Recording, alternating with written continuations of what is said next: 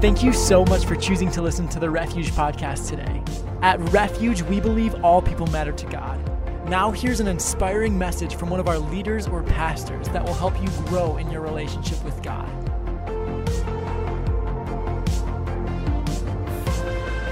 So, we're just glad to be here this morning. I want to get right into the Word. Um, we've been talking about relationship. Pastor Matt has uh, done a series on relationships, and I want to continue uh, that thought uh, with you this morning and trust that we can make a deposit in some areas. Um, I want to open with a scripture. It's very familiar. If you have your Bibles, turn to Genesis chapter 11. That's not in my notes, but Genesis chapter 11. Very familiar, but I want to read this, this story that we're all familiar with, but I want to make a comment and then I'll go to um, my message this morning. But again, we're honored and we love your pastors also and appreciate all the time that we spent over the years together. And uh, some of the things that God's doing here is amazing, by the way.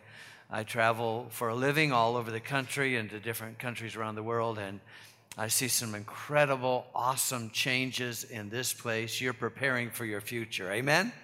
So you ought to give God praise for that this morning. Amen? Amen. Genesis 11, verse 1 Now the whole world had one language and a common speech. Isn't it interesting? They separate language and speech there. The whole world had one language and common speech.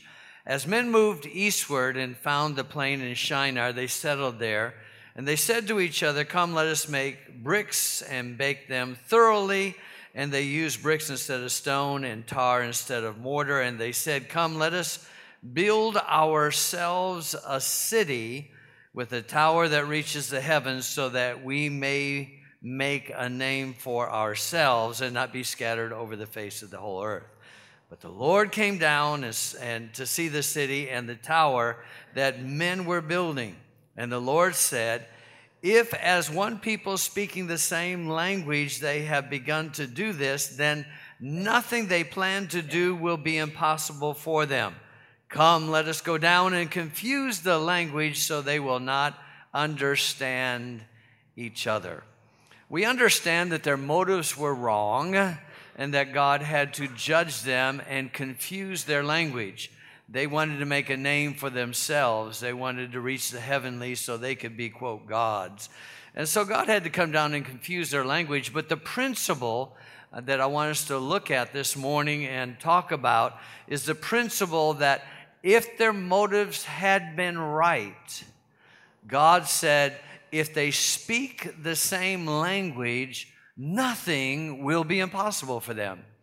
I believe that that concept, I believe that is a biblical concept that God said if you learn how to speak the same language, and that's not English or Spanish, but you learn how to communicate and connect with one another, and your motives are pure before me, then I will bless you abundantly. And so, with that concept this morning, we want to talk about connection as we've been talking the last several weeks about the power of connection or as I'm going to call it this morning, the power of one. Come on, say the power of one. Everyone's heard of the increase of productivity of a flock of geese flying in the V formation. That's an old concept, but we understand that. When we look at nature, we see that many images of flocks and schools and herds and colonies and packs that are together, it becomes obvious that moving together really makes sense. In fact, Proverbs describes the power of partnership, and it says in Proverbs 30, verse 27 the locusts have no king, yet all of them go out in rank. There's something wonderful and powerful when people understand that if we work together, if we function together, if everybody does their part, we can do far more than we can separately. Israel was a ragtag group of individual slaves at Mount Sinai, but they became a powerful interdependent group of 12 tri- tribes that marched in order and battle formation. They shifted from an audience to an army. God's not called the body of Christ to be an audience, He's called us to be an army and to function together. When Ezekiel saw the valley of dry bones in Ezekiel 37, he said, Can these bones live? He was really saying, Can these bones connect? Because they're disconnected. Someone once said that God never breathes on anything that doesn't get connected. Connection is a key because the Bible calls us the body of Christ. God's using things like small groups and men's groups and women's networks and pastors' fellowship to bring us in relationship with this concept called the power of one. All relationship stems from God's relationship with Himself. We call that the Trinity. He said, "Let us, plural, let us make man in our own image." In Genesis 1:26, the Trinity is a great mystery, but can be simplified by stating three persons in one essence. Father, Son, Holy Spirit form this perfect relationship that's called one. Deuteronomy 6 4 says, Hear, O Israel, the Lord is our God, the Lord is one. The very concept of God Himself is one, is one. There may be separate uh, individuals or separate essences, but there is one God. We're one person. We're unified. We speak the same language. We're in this together. And I believe that concept is vital and important for the body of Christ today and this organization or, or entity that we call the church. It's really not our church, it's His church, but it's the gathering of the people of God coming together and giving ourselves to God and to each other for one cause. And speaking the same language, seeing the same clarity of vision to move forward together. The perfect relationship between three persons, that Trinity, is heaven's core. When Satan rose up in pride and developed his own agenda, for the first time in eternity, there was this concept of two. He was immediately removed from heaven because around God, the only the principle of one can be in operation. When we separate ourselves and disconnect from one another, the kingdom of God cannot be in operation to its full extent. When God made Adam and Eve, he crowned them with the power of one when he said, For this reason shall a man leave his father and mother and be joined to his wife, and they shall become one flesh. Satan was furious with that concept and was fearful because he understood if they ever got that concept and lived it to its fullest, that his kingdom would be destroyed. Therefore, he set about to try to destroy the connection or the concept of one between Adam and Eve and tried to put division among them because he realized if they got the concept of God, the power of one, nothing would be impossible for them. He has fought even to this day to try to destroy the biblical concept of marriage. The power of one is demonstrated throughout the Bible. When Solomon's temple was dedicated, when the trumpeters and singers were together, they said they heard them, they made themselves hear as one voice, one voice to praise and glorify God. They lifted up their voice and accompanied by trumpets and cymbals and instruments of music that gave God praise, and they became one. In other words, when we really worship as we did this morning so wonderfully. It's, it's nobody playing solos. It's the concept that together we're worshiping God with one voice. And when one voice goes up to God, all of heaven takes attention and God comes and inhabits the praises of his people. He shows up in our midst and he begins to change us. In fact, if you wait to the end of the service, you've waited too long because you can get your miracle and your breakthrough right in the midst of praise and worship. Amen. Because it's that concept of one that begins to magnif- be magnified. Furthermore, David said how good and how pleasant it is for brothers to dwell together in unity. In fact, in Psalms 133 later on, it says, It is there that God commands his blessing. I don't know about you, but when the creator of the universe makes a command, things happen. We used to say when E.F. Hutton speaks, everybody listens. I don't believe that's true, but when God speaks, when God makes a command, things change everywhere. And the, and the concept of that is when we gather together in unity, we lay aside our, our, our, opinions and we gather together in one voice and we, we worship God, He really comes and He has the power to change us. In the New Testament, Jesus' 12 disciples formed a nucleus that really formulated His kingdom. And a kingdom is just God's dominion or domain in, among a group of people. He had a goal in mind that their relationship among themselves was the same as he had with his father. In fact, in John 17, he prayed that very kind of prayer. He said, That they may all be one as you, Father, and I are one. That they may also be in us, so that the world may believe that you sent me.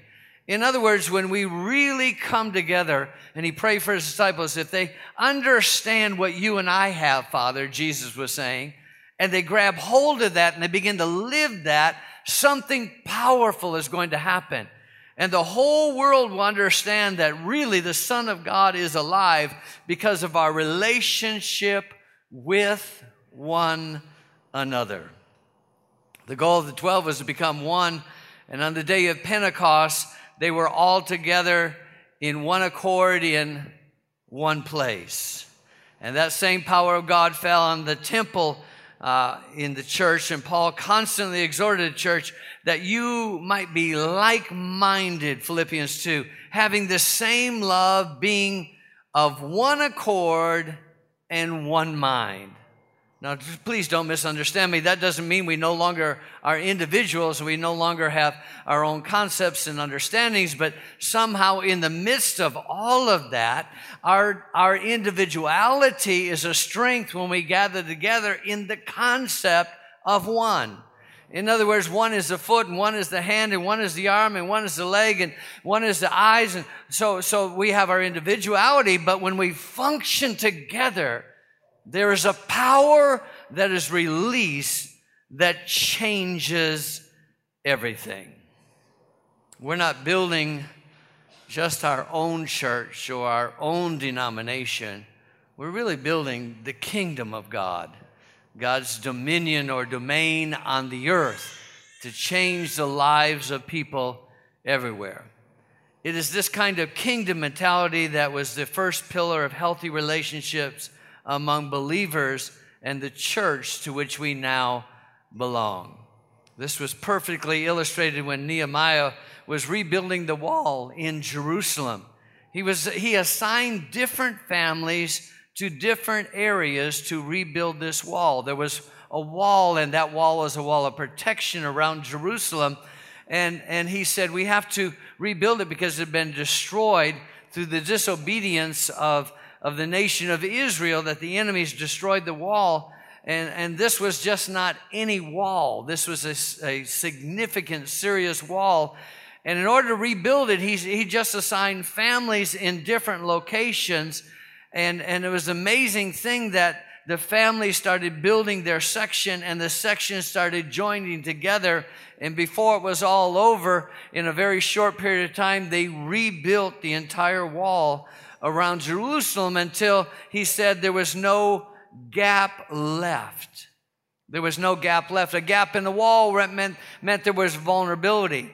That even though the wall was strong in 90%, that 10% left a gap or a vulnerability for the enemy to get in. And somehow, when we let the enemy get in and cause separations and gaps in relationships, even though the majority of the wall is done, we leave a a gap or a vulnerability for the enemy to get in and cause division among us. Isn't it interesting that the one thing the enemy tries to do is to divide us or separate us or confuse us? Sounds a little bit like Genesis chapter 11, doesn't it? And so we have to make sure that we work very hard and strategically to keep our lives unified because there God commands his blessing.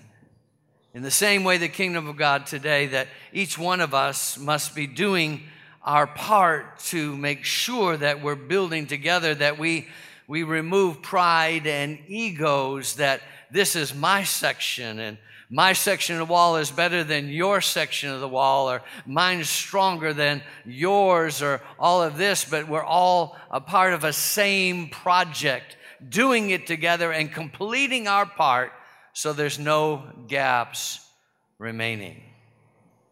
A story was told of three men that were laying bricks alongside each other, and they were asked, What are you doing here? And the first one said, I'm laying bricks. The second one replied with a little bit greater perspective, I'm building a wall. But the third one had the complete vision. And he said, I'm building the greatest cathedral in the history of mankind. Sometimes it's your perspective that changes everything. You can demean yourself or limit yourself by saying, Well, I'm just laying bricks. Or maybe you have a little bit bigger vision, I'm building a wall. But hopefully, as we begin to connect with one another, we see the greatest vision of all. We're a part of building the kingdom of God on earth. That's really what God wants to do. He wants to take the church beyond its just little insignificant being on Sunday morning and say, we're a force on the earth. We're, we're a major influence in our city. We're touching our state. We're affecting our nation. And we're going to the nations of the world. That's what God wants to do, but that can only happen when we begin to realize it's greater than just us. It's greater than just my life or our household. It's it's a group of people that are willing to say, you know what? I'll bring to the table who I am and what God has given me, and I will join it with somebody else, and we'll learn to speak the same language, and we'll get the same vision. And who knows that God can't do a great thing among us and through us to the world in which we live. That's kingdom perspective. Jesus is the king of his kingdom. And this great and high priest, he's building a great temple of God through every tribe and tongue and people and nation. He's using committed believers and leaders to build. And we must work alongside each other as fellow laborers. Oh, you're significant. You're very significant. And some of you are still trying to discover that. You may be new in God, but you're trying to say, What part do I play? What do I have to offer? I can tell you this morning, you're significant. Who you are is far more significant than you even understand at this time. But when you join what you have to offer with others, as we saw an individual drummer and an individual car, guitar player and a bass player and a, and, and a piano player and singers and vocals all take their gifts and blend to make music and then take that music and dedicate it to God so it's worship going up to God, that it pulled us into His presence, and we too began to be worshipers of God. And we had one voice, and God came in this place, and, and you felt and sensed His presence. How much more can our lives build His kingdom together? The Bible says, unless the Lord builds a house, we labor in vain. So we have to let the lordship of Christ rule and reign in us individually, rule and reign in us collectively until he comes in his house. He inhabits our praise and he begins to dispense gifts and anointings and, as we sang this morning, miracles. We serve a miracle working God. A miracle is God's divine intervention. It means God steps in a situation and doctors may not be able to figure it out, or your bank account can't figure it out, and God steps in and says, It's done. It's a divine intervention. And if you're here and you don't believe in miracles, you're too late to try to talk me out of it because I've experienced way too many miracles. I'll never doubt him. Come on, somebody. Amen? And so God always builds with, from the concept of vision. He sets a man and woman, a couple in position and calls them pastor. They get clarity from God for the house in which they are responsible under God. That vision is different than sight. Sight sees everything in a present natural sense. Vision sees everything by the Spirit concerning the future. Without a vision, the Bible says the people perish or lack constraints. Without a vision, they do their own thing individually, but with vision, they collectively gather for the glory of God to do something mighty in the earth. That means that we cast off everything that would hold us back and that we really are better together. And even though the world wants to divide us into some individual uh, expression that, that's separated from everything else, and is trying to, even through a lot of different ways, including social media. And by the way, there's so many wonderful things that are happening through it. It's connecting us to the world. But if we just get into our own individual worlds and we fail to come together, then we limit the hand of God using us at a different dimension. So as I close, I'm going to give you this developing of a new culture, which I sense among you today. And I've been coming here for, I don't know, 20 years probably or so, on and off. But I've been coming here and I sense a developing of a new culture. A culture is an attitude and a behavior of characteristics of a particular group of people. And you have a culture among you that's powerful and limitless if you learn to embrace it together. Let me just give you three things. Number one, you must focus on relationship you must focus on relationship. Becomes very important. By this, John 13, 35, by this all men shall know that you're my disciples. What is the greatest witness we have in the earth? By this all men shall know you are followers of me, that you have love one with another. Isn't it interesting?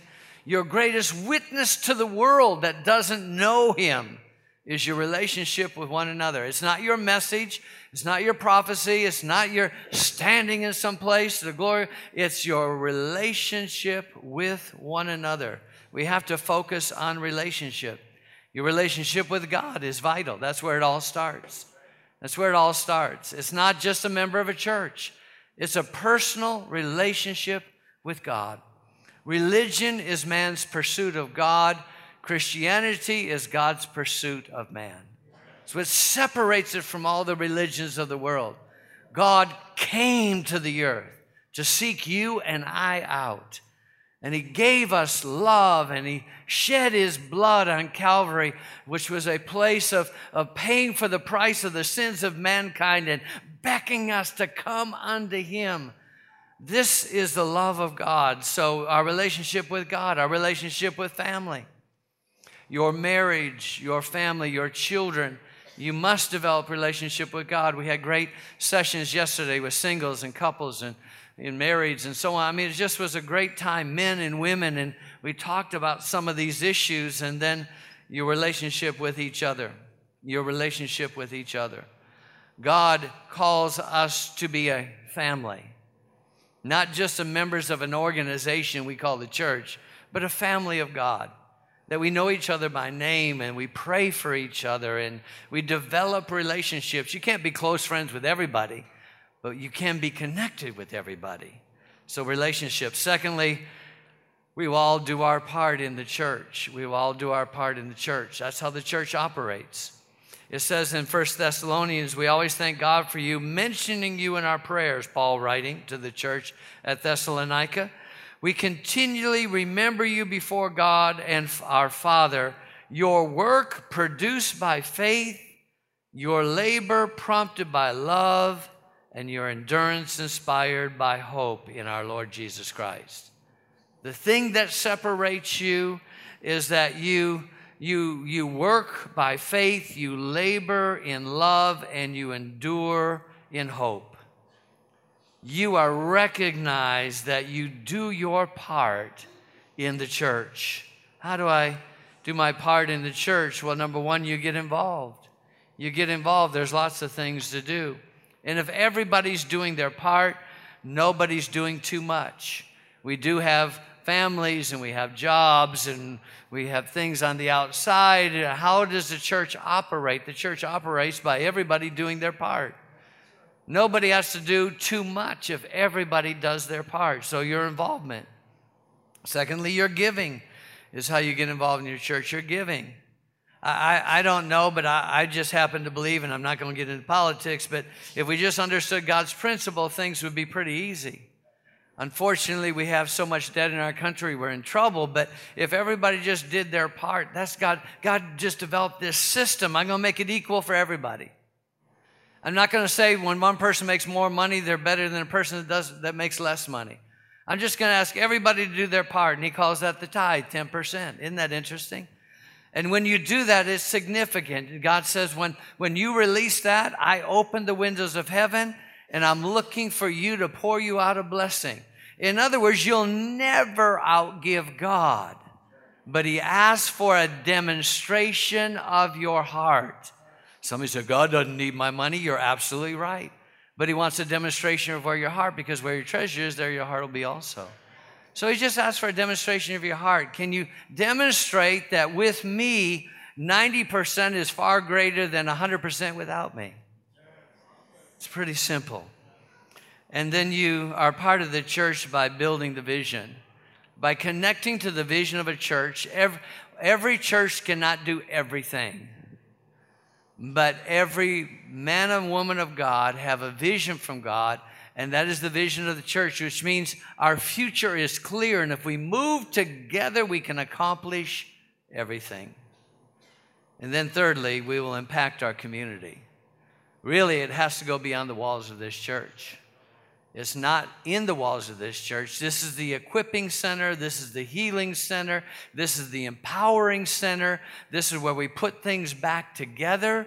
But really, we affect our community, then the church really becomes the church. And so, if we're not affecting our community, we're not really the church. And too many churches across the country are social gathering places. And we gather together and we have some good music and some things and we hear a speech and isn't it wonderful? But when we start impacting community, things begin to happen. What does that mean? It means that we become a kingdom people. We understand the kingdom of God and we become a kingdom people because we're changing our community. There was a day that the church affected community at every level. And then we lost our influence and we became these entities that meet on some corner some way. And we have a good time together and we're grateful that we came together, but we weren't affecting community anymore. We have to be a kingdom people. We have to be members of this church, partners, really. It's a deeper word than member, partner. We're in partnership. A lot of people today just float around and they just go from church to church, but God wants covenant. He's a covenant God. And what is what is partnership covenant? It means I'm covenanting because I know I can make a difference when I become connected with other people with common vision, then God is released. And then we become what I call productive citizens. Our citizenship in heaven is first. But when you have citizenship in heaven, you can make a difference as a citizen of this world. Things begin to change. There is a strength of God that's being released in this hour. And it's that concept, the power of one. I'm one God. Father, Son, Holy Spirit, one. Jesus said, I, I, and the Father are one. I want you to be, I want you to be one like we're one. I want you to experience, even for a moment, what it means to be rightly connected. Because when you are, I'll come from heaven and release an anointing and a power far beyond anything else you've ever received. Why would a pastor take a whole month and just talk about relationship? Because relationships are part of the kingdom. It's who God is. You're here because you have relationship with God. And if you don't, then today would be a good time. Today would be a right time. You might say, Well, I've been church. I've been church most of my life. And that's good, that's great. But you can't afford just to go to church and not have the church down inside of you. Because God is not just some entity far off that doesn't care. He said, just do whatever you can. He's a God that infinitely loves us beyond our comprehension. So much so that He was willing to go from the heavenlies, His place, His throne, and come to earth, walk on this earth, go through all the difficulties of life, be spit upon, hated, misunderstood, and take it all and wrap it up and take it to Calvary and say, I forgive. I forgive because I love, and my love conquers everything. He loves you that much. This morning, if you're here, why not make him Lord of all, Savior of your life? That's the greatest thing that can ever happen. You might get a job, you might get a promotion, you might get a new house, and all those are great. But nothing can compare to a one on one relationship with Jesus Christ. That's what it takes. Thank you so much for listening to the Refuge Podcast. To find out more information about who we are and to listen to more inspirational messages, you can visit us online at wearerefuge.net.